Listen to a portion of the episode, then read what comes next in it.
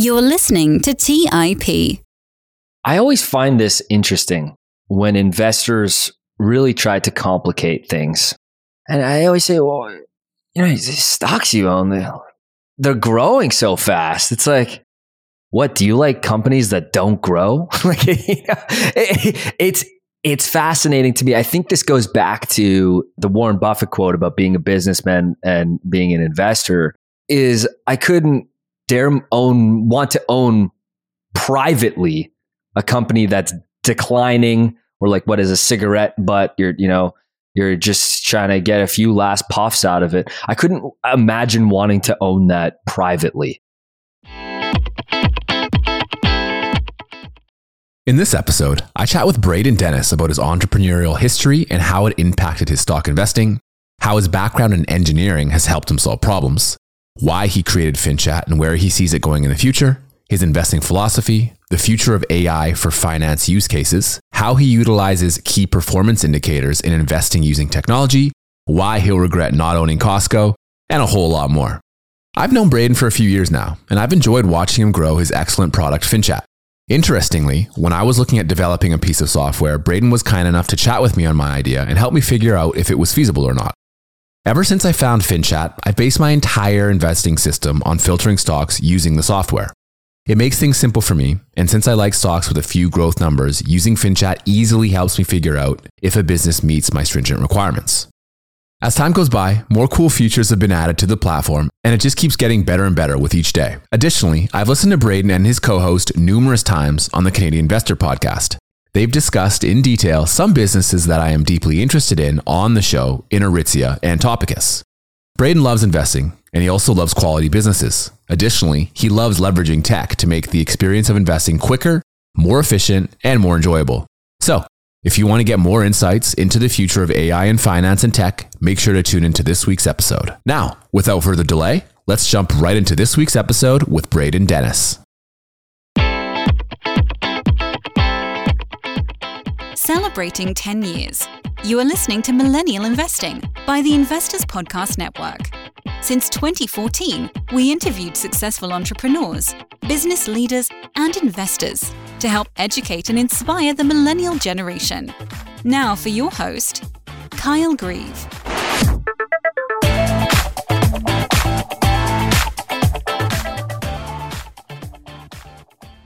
Welcome to the Millennial Investing Podcast. I'm your host, Kyle Grieve, and today we bring Braden Dennis onto the show. Braden, welcome to the podcast. Kyle, thanks for having me. It's been fun watching your journey over the last year because you and I have met a few times, and no, it's cool to see what position you're in now and doing amazing things and having great combos. Thank you. So I'm a self-proclaimed fanboy of Braden Services, FinChat, which encompasses Stratosphere as well. It's an incredible product for any stock picker who wants access to a lot of historical data and a lot of other really cool metrics like KPIs and compound annual growth rates. And there's so much stuff you can do with it. So FinChat also has a very novel way of utilizing AI in the investing process. We will be covering this in a lot more detail, but I want to begin this discussion by asking more about your history as an entrepreneur and how this has helped you as an avid investor. So my first question is about your entrepreneurial journey. What life events and experiences caused you to follow this path? I always knew from a young age that I would try to do something entrepreneurial, and you don't know what that's going to look like. You don't even know what you're going to have for dinner at that time, let alone what you're going to do in 10 years career-wise. But my first instinct or first foray into what resembles entrepreneurship was actually when I was a student. I was running my own tutoring business, which I look back on and cherish some of the hilariousness of this venture. I was in my third year of my engineering degree, and I had this awful gap of 3 hours between my 4 p.m. lab and my dreaded 7 p.m. night class. There's not a lot going on. It's just nothingness during this time.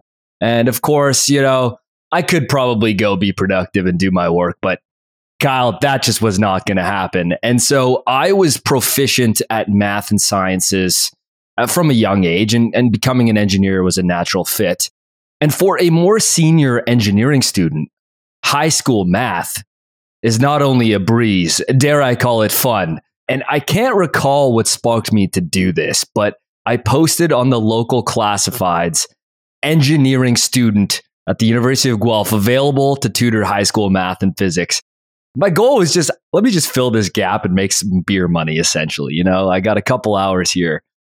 And I recall getting 20 plus parents frantically calling me, texting me, emailing me, are you available like tonight? You know, it wasn't just, hey, next semester, my son or daughter has physics class and I want to get prep. It was like urgent. And I had to actually take the post down because within 2 days, I was fully slotted with what I wanted. I had these 6 hours blocked away with 4 students, and I got them to actually bring their kid right to campus in between my classes. So it couldn't have been more convenient for me. Now, it was not a ton of money, but I was charging like $40 to $50 an hour for, at the time for me, Kyle, this felt like I was rolling in it. And that was probably my first actual experience. And I learned a lot from it. And this is what I say to anyone who wants to do anything entrepreneurial is you learn by doing the damn thing. Like there are amazing books that I'm happy to talk about that I've learned and stole ideas. There's so many mentors that they don't even know who I am, but I learn a lot from them. But nothing kind of replaces like actually having to do the work and learning from customers over time. So being an entrepreneur carries different responsibilities than being a pure investor. I'm interested in learning more about who your biggest inspirations in entrepreneurship were as you transitioned away from engineering into entrepreneurship after your first foray, which was while you were in school. I learned a lot from my first 4 or 5 internships with a company called Magna International. It is a Canadian-based auto part manufacturer. They have around 350 auto manufacturing facilities around the world, Europe, Asia, South America, Mexico, US, Canada. And I learned something very important that runs the world of auto manufacturing called Kaizen. This is a Japanese term made to mean continuous improvement. That's the translation from Japanese.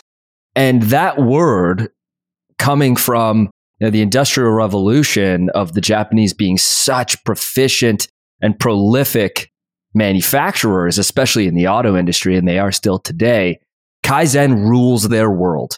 It's how they actually produce margins. It's how they continually get better. It's how they automate more processes. And so it is the thought of continual improvement.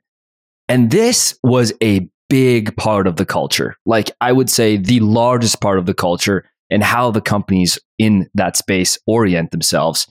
And this made a really lasting impact on me with almost everything, like whether it's health, whether it's my business, whether it's trying to be a good guest for this podcast. It's like, how can you learn from all the stuff that you've done and just continually get a little bit better? And that's all that Kaizen means. And if you do that for, a lifetime, it leads to like tail effect, like tail outcomes that you wouldn't expect if you just keep doing it. So you mentioned that you were an engineer, and one of my big mentors who has no idea who I am is Monish Pabrai, who was also an engineer. So what experiences from your engineering background do you think have helped you become a better investor?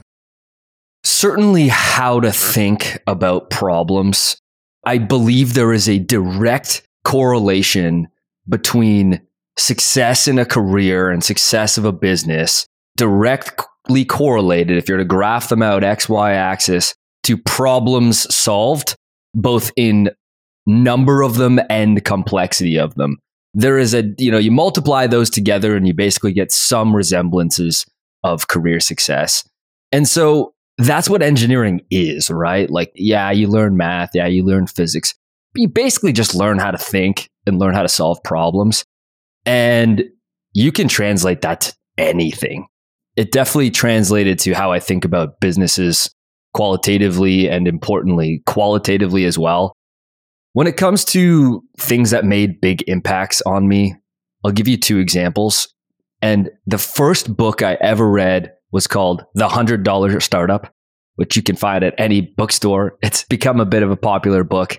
And really the idea around it is start with a small idea and go for it. And so that got me to actually do something and take action. I think any book that gets you to actually take action is really good.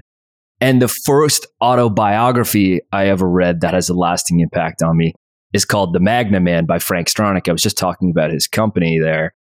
And he had a really unique insight on how to build $1 billion franchise.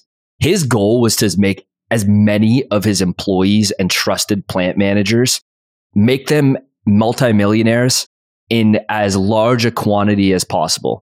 He figured that the unit economics would flow back to him very handsomely. He would be rewarded in droves if he made as many multimillionaires as possible. And he made a lot of them, like in the thousands. And so that thesis was clearly correct and played out well. And I think about that a lot. Me and my co-founder sat down and we thought, like, what do we want from this business, like financially? You know, what do we want lifestyle? What do we want financially? What do we want impact to have? What do we want people to feel when they use the product? And I said, as CEO financially, it is my job to make sure every single one of you have at least 1 million liquid from this venture. If I didn't do that, I failed as a CEO. And I think that those kind of like goals give you kind of ground for what you're doing. And of course, not every venture is just about money, but it's an important one in the beginning of these companies. And The Magna Man by Frank Stronach taught me that. So as I previously mentioned, I love FinChat. And part of the reason I like it so much is that it simply does a lot of things that I couldn't find in any other products. So how have your abilities in entrepreneurship and investing helped you create this product? And what made you want to create FinChat in the first place? Well, thank you for mentioning that you like the product. I'm glad to see so many people say that these days. It's been kind of amazing to feel that. And you know what? Like, the one thing I want to really make clear, you know, with this podcast is we still feel like we don't know what we're doing. And I think that that's like always going to be there. You always just kind of feel like there's something better we could be doing. This could be optimized. There's like kind of like an endless amount of work to do. I'm just trying to learn from people like you who use the product as much as possible. Like, my original kind of thesis for creating it was basically to scratch my own itch, was to create a product that I wanted to see and just started working on it as a kind of side project.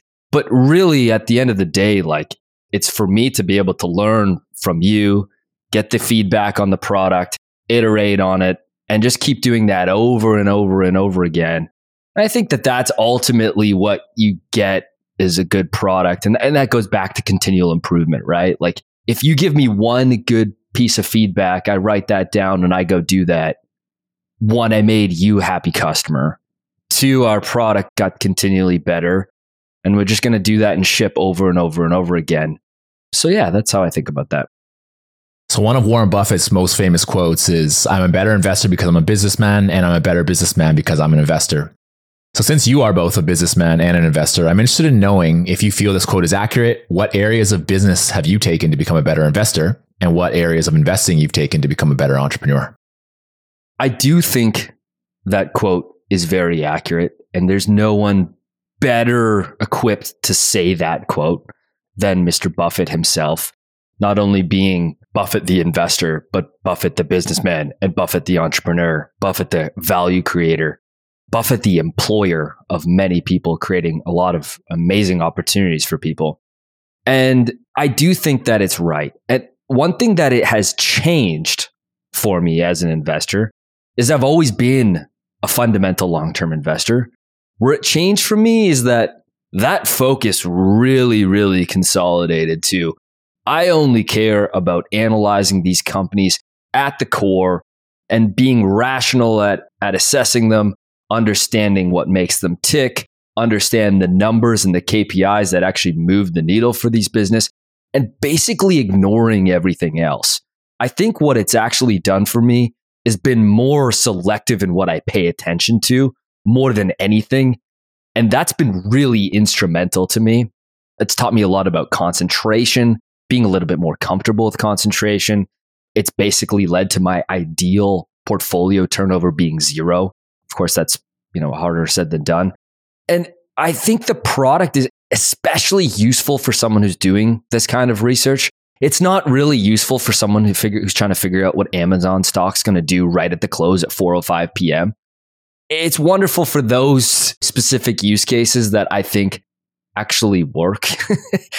I've never been convinced that it is a worthwhile pursuit to invest the previous way than the latter way. Of course, you can make money that way, I'm sure, and lots of people have done it. I've just never been convinced that it's a satisfying way to run your career and intellectually think about things all day long. You have a certain amount of brain power and time on this earth. Me trying to figure out what Amazon's going to do at 4:05 at the earnings close is not something that I want to spend my time doing. Let's take a quick break and hear from today's sponsors. Hey everyone, it's Patrick, your host of Millennial Investing. Every year, my buddies and I do a guy's trip to escape the cold and dreary Ohio winters. Once we pick our destination, without fail, we all jump on Airbnb and find an incredible place to stay. We just got back from an amazing trip in Palm Springs, California, and our Airbnb home was a huge part of creating memories we'll never forget. I loved it so much, I'm taking my family back to Palm Springs for spring break, and we're staying in an Airbnb home my kids fell in love with and picked out themselves. While I was there, I had the realization that my own home could be an Airbnb. It's an excellent way to earn some extra cash, whether you're saving up for your next vacation, paying off some bills, or investing. Your home might be worth more than you think. Find out how much at airbnb.com/host. That's airbnb.com/host. Hey guys, have you ever wondered if there's an AI tool like ChatGPT specifically built for the stock market? A tool that not only does the research and analysis for you, but also allows for dynamic discussions? Well, wonder no more. Meet Meyka, your AI-powered stock research assistant, now enhanced with real-time stock data. Let Meyka do the heavy lifting for you to significantly reduce your research time. And the best part, Meyka is 100% free. Ask Meyka questions like, explore the financial health of Apple through a summary of its balance sheet. Compare the financial statements of Apple and Tesla. What is the analyst price target for Microsoft? What is the social sentiment analysis of Amazon? And millions of other queries right at your fingertips. Visit Meyka.com. That's Meyka.com. Hey guys, when it comes to financial advice, you've got to trust the source. It's why you listen to this podcast. When I'm looking to upgrade my wallet, I turn to NerdWallet. Their expert team of nerds dives into the details to help you find smarter financial products. Before NerdWallet, I'd pay for vacations with whatever credit card was in my wallet. But I was missing out on miles I didn't even know I was leaving on the table. Now I've got a new card with more miles and more upgrades. What could future you do with more travel rewards? A hotel upgrade? Lounge access? A free flight to a bucket list destination? Wherever you go next, make it happen with a smarter travel credit card. Don't wait to make smart financial decisions. Compare and find smarter credit cards, savings accounts, and much more today at nerdwallet.com. NerdWallet, finance smarter. Check out nerdwallet.com and start making smarter financial decisions. As with all cards, credit is subject to lender approval and terms apply. All right, back to the show. I know you just raised another $1.5 million in funding for FinChat. How has your experience been in the fundraising process, and what are some of the key lessons that you know now that you wish you knew earlier? Fundraising gives you the ability to live in the future. Now, fundraising in itself is not a milestone, and fundraising is a lot easier when you have a great company and a lot of momentum. I think startups are defined by momentum in almost every single facet, and fundraising is no different. In the early days, the people who are doing sales, doing fundraising, usually that's like the founding CEO, and their job is to convince people to pay attention to what you're doing, convince people in this case to give you money in what you're doing. But in itself, it's not a milestone. It is a tool to live in the future. So if it's things that we would be probably having to do in a year from now, we can do now because we have the ability to and we have the resources to. We can grab the human resources to be able to do things that we want to do.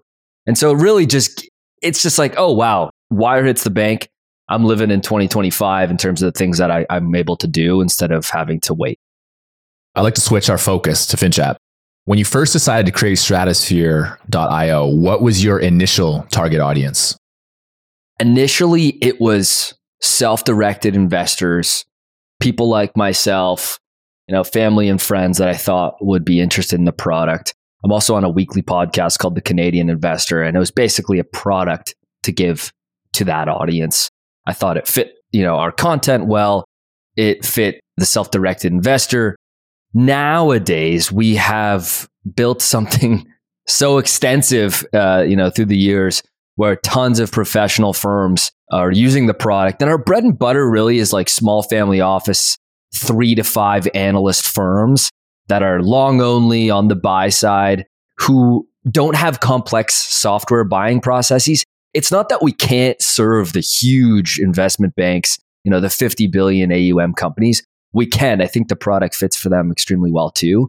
But they have really complex, long buying processes that we don't currently have the muscle to flex to be capable on winning those. But we're certainly gearing up to think about winning those and having the muscle to flex on that. That's a big push for us right now. But in the early days, those can deserve as a giant distraction. When you're used to buying processes for these subscriptions taking maybe a 15-minute Zoom call to a 15-month drawn-out paperwork with lawyers and costs that you cannot absorb, it just doesn't make any sense and is largely serves as a distraction. So I've used AI quite a bit to help me understand things better. But one thing I've noticed is that it's woeful at anything to do with math. How have you found AI's mathematical limitations while you integrate AI into a financial platform? This was 6 to 8 months of us iterating, tweaking, prompt engineering, building out internal technology to turn natural language with AI into querying a database of institutional financial data that we know is correct and confining its responses to that. And that comes with pros and cons. I think almost all product decisions comes with pros and cons across the board when you're building software. This means that it's extremely good and reliable at answering questions related to public equities, whether it's qualitative, quantitative screening, make me a graph of Costco's EV to EBITDA, stuff like that. It's extremely, extremely good at. But if I'm just like, you know, reach into your brain and do something, it basically won't do that. And so that's a conscious decision we've made to make sure that investors are getting the right answer. Here's a great example, which was like an amazing thing for our marketing. Google Bard, I asked it, what is Amazon Web Services revenue last year in 2022? And it replied 81 billion. Almost the correct number, and FinChat returns a correct number, is 80.1 billion. They got the decimal point wrong. And that might seem like such a small thing, right? You know, if I'm just doing quick and dirty math, what's the difference between what's the difference between a billion between friends, right? Of a company of this scale. But when it comes to investors and financial data, that's just not acceptable. It really is just not acceptable to hang your hat on that, to build a presentation, and to invest your clients' money based on incorrect information is not acceptable. And so we've built our entire product and thesis with that in mind. So do you envision a future where AI is better at understanding math, and what kind of opportunities do you think this would open up for your platform? It can be really good at math with the right prompt engineering and the right tweaking and the right use case today. I think generically LLMs have been built and trained on largely text-based information. We are in we're on batter 2 of the, you know, top of the first inning. Like, it is so early. And I know that's such a cliche thing to say, but this was a 2023 story. ChatGPT, you know, reached 1 million users in 5 days. It launched on November 30th. So on December 4th, roughly, it had reached their first million users, which was a record for a tech product of that size. But, you know, we're getting into the holidays at this point in 2022. By the time everyone knows about it, and by the time it kind of stole the conversation, both casually and professionally, was in the winter of 2023. So we're recording this in 2023, basically a year later. And I believe that it is still the very early innings, and it's going to continue to get so much better. The pace of iteration, it just seems like, you know, every day whatever you thought was exciting is no longer exciting. There's that new thing. That's going to happen a lot over the next like 5 years. And it's going to get tiring, but it's going to be happening regardless. So I recently asked FinChat, what moat does Apple have? And it gave a surprisingly good answer on the strength of its brand, which leads me to believe that there are some use cases for AI and FinChat in particular in terms of better understanding a company qualitatively. How do you think we can use AI today to improve our qualitative understanding of a business? FinChat can do a lot of comprehensive and challenging tasks, from build me a discounted cash flow model on company X, Y, or Z. Give me a list of companies that meet criteria X, Y, Z. It's really good at doing all those things already. But when it comes to qualitative, I still really love the most basic prompts of what does CrowdStrike like actually do? What does Datadog do? Who are their, like, why does anyone use this? Explain like I'm five. Like for like ramping up on an idea, I think is where it really kind of shines, because we've loaded it with all those like KPIs and segments and transcripts and filings. Like it actually has a pretty deep understanding of all of these companies. And those things are really kind of instructive on phase one of your research and just really understanding. Like for me as an investor, I start with quality first all the way down to quantitative. It's not that one's more important. It's just that's how my brain works. And valuation is an extremely important part of my process, but I do it last. And there's a reason for that. That's really what I love FinChat for right now. At risk of sounding like a very simple prompter, I think simple is good with almost everything. It seems like AI is improving on a pretty regular basis, like you just pointed out, and the potential use cases are starting to expand. So let's look into the future a little bit. What are some future uses of AI that you are looking forward to integrating into your platform that maybe aren't available to you today? I'm really excited about FinChat being task-based. And what that means is that today it's very retrieval based. And what that means is give me Uber's total revenue by year over the last, since they've been public, or since their S1 data is available. Or give me Airbnb's take rate over the last like 4 quarters. And it's really, really good at taking that, chunking it up, giving me the right answer and summarizing it. And that's retrieval. That's a retrieval of information that exists. I think summarizing is also another retrieval type prompt. Task-based is what we're just starting to scratch the surface on, which is, build me that DCF, build me this screen, build me a report for my clients, build me a graph that has Netflix subscribers compared to Disney Plus subscribers, and make the Disney color blue and the Netflix color red, and put my logo on it, and make a summary of why to my clients, or at least the start of a summary to why my clients on why we own Netflix compared to Disney. Actually, add the average revenue per user globally. Let's also put that on the graph and as a line chart. And today, FinChat can do all of those things, but not all at once. And so if it could do all of them at once, now it's actually done my job for me, instead of been a tool to do my job. Do you know what I mean? Like right now, it's a really great tool to do my job, but I really want it to do my job, especially if it's something that doesn't add value to my business, or I could use that time to go get new clients, go to a conference and get my name out there.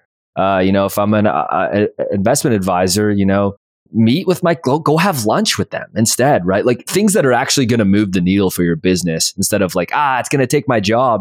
It's like, it's going to take all the stuff you don't want to do in your job first. Let's start with those first.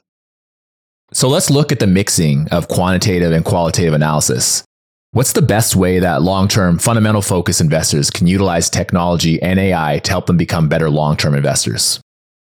Let's look at an example I was doing today, which is the company Uber. Uber is a company that we all know well. Uber is a company that probably is the app is probably on the home screen of your phone. And it is a company that for the first maybe 2 years of it being publicly traded and giving the S1, that initial filing, a real shot and trying to understand it, I thought to myself, this is a terrible business. This is a venture capital phenomenon. This is a zero interest rate phenomenon. How on earth is this thing losing $5 billion a quarter at this scale? Like, at what level of scale does this work? Like, you know what I mean? That was my initial thought. A superpower for an investor is to be able to change your mind when the facts change. That is the number one most important trait in my mind to investors, both on the companies you own and the companies you don't own, is to be able to change your mind when presented new facts. And since then, Uber's competition has mostly died. Since then, their take rates have gone from mid-teens, low teens to high 20% without a blink in growth. And that is material. That is absolutely material. If I triple the amount of money I'm taking in this transaction, Kyle, and you start using my service more, there's something very valuable to the service I'm offering and something very valuable to the moat that I'm building and how defensible it is. And so I think that this is a perfect example of like the data we have and how I'm able to kind of graph it. So I graph total trips on the platform, which in the lows of COVID went from 737 million in the June quarter to 2.5 billion in the most recent September quarter, while the take rate went from mid-teens to 27.5% during that time. And for me as an investor, a fundamental investor, I scratch my head and go, something's changed massively about this business. It's actually spinning off real cash. I told myself I'd never touch it with a 10-foot pole. It's at the top of my watch list today, Kyle. Like it is. It's maybe one of top three names on the podium at any time right now. And so I think that that's a kind of perfect example of something I was just using it for like 20 minutes before recording this conversation as a really useful example. So I like how you use quantitative metrics to start the investing analysis process. In a recent conversation you had on the Millennial Investing Podcast, you spoke about the importance of a growing business. This is aligned with what I also look for in a good investment. My question is, what specific benchmarks are you looking for in specific quantitative metrics? I always find this interesting when investors really try to complicate things. And I always say, well, these stocks you own, they're growing so fast. It's like, what, do you like companies that don't grow? It's fascinating to me. I think this goes back to the Warren Buffett quote about being a businessman and being an investor is I couldn't want to own privately a company that's declining or like what is a cigarette butt, you're just trying to get a few last puffs out of it. I couldn't imagine wanting to own that privately. Publicly, I have so many options. There are, 57,000 active global listings today. No one's holding a gun to my head and saying I have to own crummy businesses when some of the best in the world happen to be publicly traded. And let's just reverse engineer this. Return decomposition comes from free cash flow per share growth. And so if I know that, that's probably a pretty good place to start. And it's not so much that I own growthy names. I own a few, but more of them look like Visa than Tesla. Visa is not a growth stock by any means, but it has a wide moat. It's a wide moat that I understand well. They have sustained growth in the double digits, long runways of growth to disrupt cash in emerging markets, world-class margins and return on invested capital. So more of the companies I own look more like Visa than Tesla. When it comes to growthy. Like I don't think that they're too growthy or too memey, but they certainly are growing. And if they weren't, then I frankly don't want to own equity. Let's take a quick break and hear from today's sponsors. Hey everyone, it's Patrick, your host of Millennial Investing. Every year, my buddies and I do a guys trip to escape the cold and dreary Ohio winters. Once we pick our destination, without fail, we all jump on Airbnb and find an incredible place to stay. We just got back from an amazing trip in Palm Springs, California, and our Airbnb home was a huge part of creating memories we'll never forget. I loved it so much, I'm taking my family back to Palm Springs for spring break, and we're staying in an Airbnb home my kids fell in love with and picked out themselves. While I was there, I had the realization that my own home could be an Airbnb. It's an excellent way to earn some extra cash, whether you're saving up for your next vacation, paying off some bills, or investing. Your home might be worth more than you think. Find out how much at airbnb.com/host. That's airbnb.com/host. Hey guys, when it comes to financial advice, you've got to trust the source. It's why you listen to this podcast. When I'm looking to upgrade my wallet, I turn to NerdWallet. Their expert team of nerds dives into the details to help you find smarter financial products. Before NerdWallet, I'd pay for vacations with whatever credit card was in my wallet. But I was missing out on miles I didn't even know I was leaving on the table. Now I've got a new card with more miles and more upgrades. What could future you do with more travel rewards? A hotel upgrade, lounge access, a free flight to a bucket list destination? Wherever you go next, make it happen with a smarter travel credit card. Don't wait to make smart financial decisions. Compare and find smarter credit cards, savings accounts, and much more today at nerdwallet.com. NerdWallet, finance smarter. Check out nerdwallet.com and start making smarter financial decisions. As with all cards, credit is subject to lender approval and terms apply. Quick math. The less your business spends on operations, on multiple systems, on delivering your product or service, the more margin you have and the more money you keep. But with higher expenses on materials, employees, distribution, and borrowing, everything costs more. So to reduce costs and headaches, smart businesses are graduating to NetSuite by Oracle. NetSuite is the #1 cloud financial system, bringing accounting, financial management, inventory, HR into one platform and one source of truth. With NetSuite, you reduce IT costs because NetSuite lives in the cloud with no hardware required, accessed from anywhere. You cut the cost of maintaining multiple systems because you've got one unified business management suite. You improve efficiency by bringing all your major business processes into one platform, slashing manual tasks and errors. Over 37,000 companies have already made the move. So do the math. See how you'll profit with NetSuite. Everything seems to be more expensive these days. I've noticed this at my own businesses that I've run. You'd be wise to find proven ways to cut costs and boost performance at the same time. By popular demand, NetSuite has extended its one-of-a-kind flexible financing program for a few more weeks. Head to netsuite.com/mi. netsuite.com/mi. That's netsuite.com/mi. All right, back to the show. So you've stated that you currently don't own CrowdStrike, but that it might be a business that you add to your portfolio due to its growing EBITDA margins, growing recurring revenue, and impressive revenue growth rates. Now, while revenue growth is impressive, it does seem to be dropping each year. How do you factor in these decreasing revenue growth rates as part of your analysis of this business? CrowdStrike, Cloudflare. This is a long list of companies I keep on a watch list and dashboard of being in the tech space, knowing how important they've become, knowing how amazing their product is, knowing that they have a lot of pricing power built in, probably under earning. Cloudflare for sure under earning. I look at these names and I think they're pretty amazing. The growth is solid. Investors have done extremely well owning them. But if 2021 taught us anything, you got to learn something from 2021. 2021 taught us anything. You can't just pay any price. There is no enterprise in the world that is worth infinite money. And so if I know that and I reverse engineer that, I have to be disciplined. And for those two names and CrowdStrike in particular, I think I was tweeting, I was like, I might just YOLO it and buy a share at this point. Like, the annual recurring revenue growth is fantastic. The product's amazing. 140% dollar-based net retention rate. So, their current customers are spending like 40% more than their previous year without even gaining any new customers. Just world-class type numbers.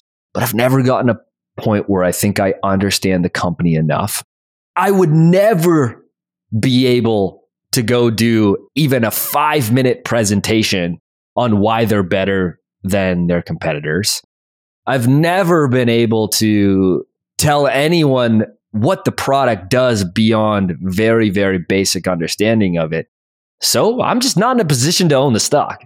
And it's not that I'm never going to be in a position to own the stock. I want to learn more about this company. I want to learn a lot about a lot of companies. I think that's just kind of my infinite curiosity.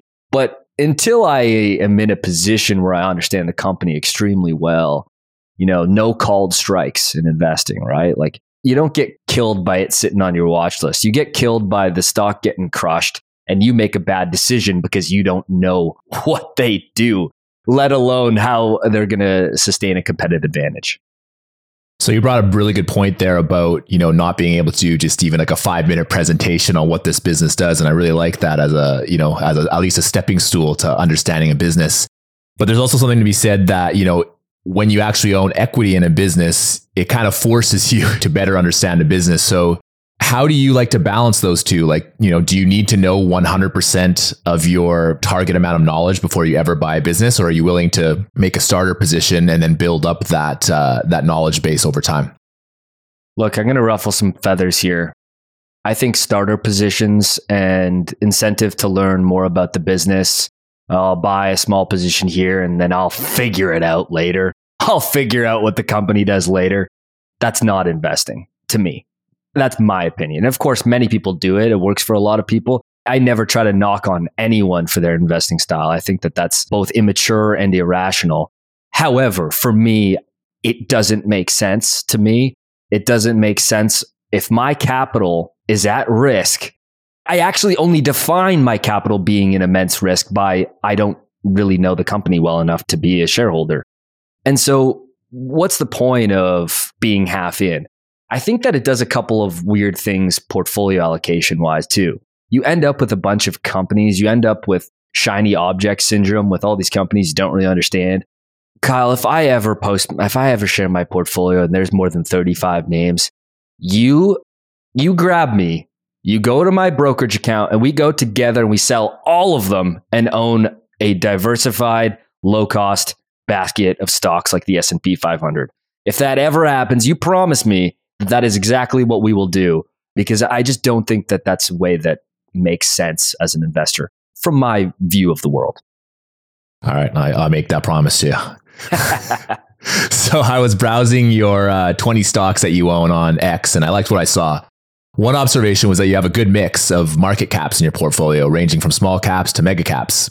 What adjustments do you make to your analytical process based on the growth stage of your stocks? Yeah, well, thanks for saying that. And that tweet got tons of engagement because, you know, people always want to know what people actually own, you know, what's the portfolio behind the profile picture. And it's 19 individual names today, but that is a bit misleading because if you look at the spin-offs that have generated, I don't sell any of those. There's multiple kind of duplicates in the tickers. So it's actually really around like 13 individual companies. And that's kind of like a materially different amount of concentration that people think about. When it comes to how I think about small caps versus large caps versus thinking about the growth stage versus mature stage, I don't really think about it that much. If a company happens to be a $6 billion in market cap, I don't look at it as a different investment thesis than if it was $600 billion in market cap. And you can certainly make the argument that the ceiling for upside is much better for a company at only $6 billion in market cap. But if I'm trying to compound my money, not lose money, and do this for a really long time, both ideas can work really, really well. Both ideas can work exceptionally well. And it's something I think about, but it's not like the be all end all. I'm not going to put myself in a box and say, I only own things over $10 billion in market cap. Or I only own micro caps under 500 million because that's where there's going to be the most opportunity. I want to limit the amount of companies I'm looking at by quality instead of a screening metric. And if a screening metric helps me layer down what that quality is, like I know I'm going to want to buy companies that are growing free cash flow per share. Maybe that's a good place to start. But I want to start with my universe of this is the 150, this is the 100 greatest companies on earth. Let's go from there. That's how I like to think about investing and how I feel confident owning something for 10 years. Because when something trades sideways for 5-6 years, it is not fun, like at all. Like it's almost worse than it trading down. Like that's just the worst. It's terrible. But if I know that company really well and I know it's going to continue to compound and I feel good about owning it, then I'm going to have a better time. So you brought up an interesting point right there about inefficiencies in the market. So I'm interested in knowing where do you think the most inefficiencies are today in the market?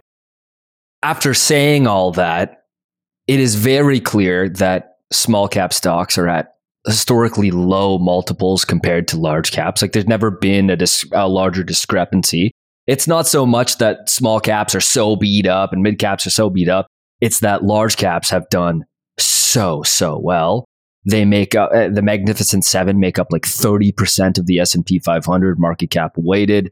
Year to date, if you remove those top seven companies, the S&P did like 4 or 5% year to date. If you include them, it did like high 20s.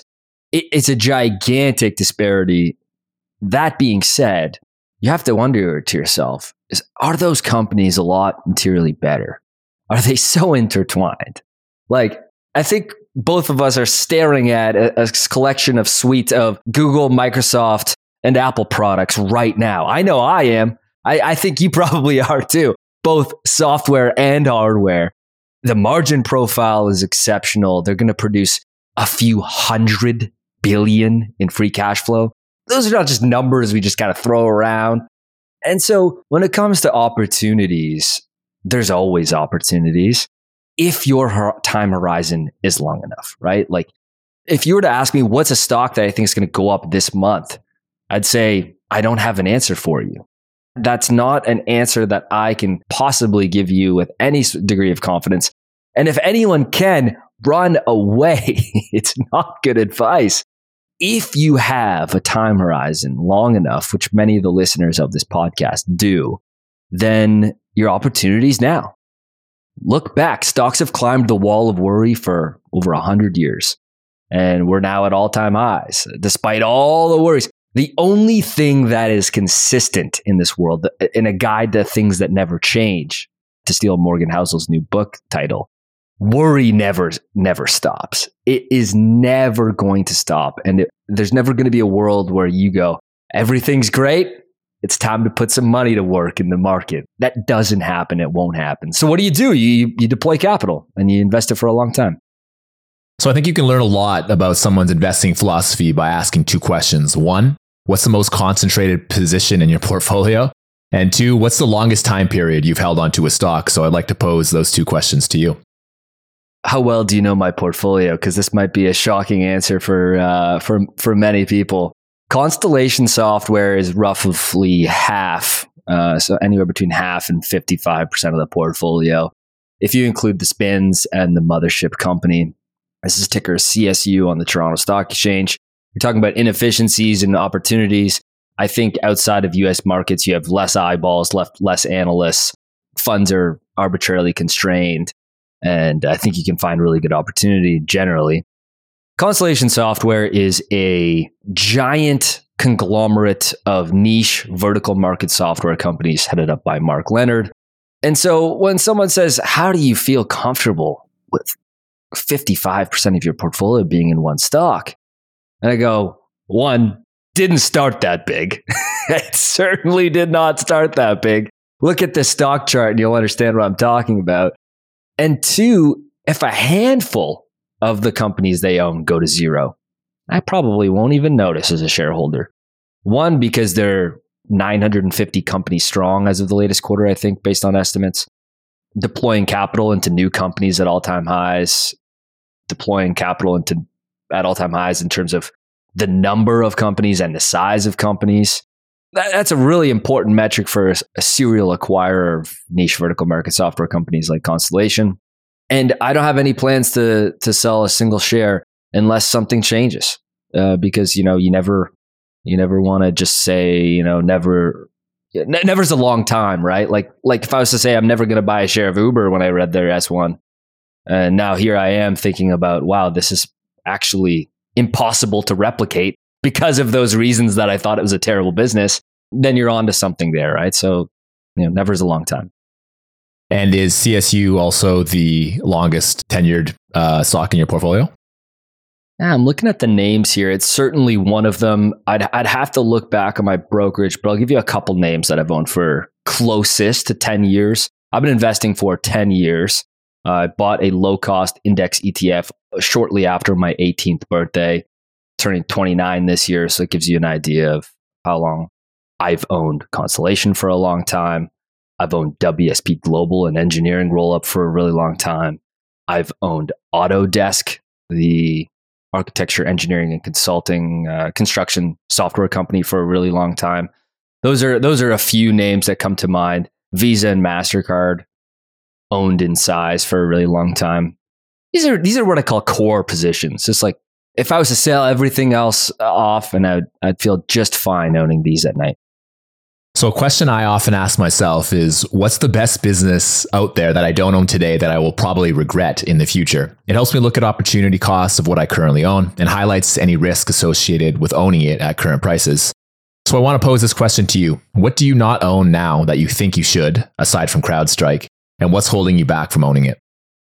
Oh, it's an easy answer. It's Costco. I don't even have to think about it. Why I like the idea? Well, the company is obviously fantastic. The membership model was brilliant. The metrics around that are brilliant. The efficiency is brilliant. Basically, no working capital because the inventory turns are so high. The customers basically finance all of the working capital. There is an actual network effect. There is a flywheel with the membership. There is a compounding of the quality of what they serve their customers. As they have more customers, prices get lower. Lower prices bring more customers. And then the loop continues. Now they have more customers and lower prices. You have this never-ending kind of amazing feedback loop that has created a phenomenal business. They have flipped the idea of stakeholders on its head. Wall Street and most public companies act in the interest of shareholders first. Costco flipped that on its head. They said, we're going to treat customers and employees, the other two stakeholders in this three-legged stool, with utmost priority. As a result, shareholders will get handsomely rewarded. And that has been true times a million. Why I don't own it? The answer is, I can't wrap my head around paying basically 40 times earnings on a company growing high single digits on the bottom line, top line. It's undisputably probably one of the greatest business of all time. It is arguably the most defensible business of all time. It is going to be around when I'm on my deathbed. I can say that with complete confidence. And so that's probably why I'll regret not buying it today, is because if those things are true, and in 40 years from now, Costco stock is not a lot higher than it is today, I will be very surprised. But I have rules around what price I'm willing to pay. And sometimes that's just as simple as a valuation that I cannot compute as making any resemblances of sense.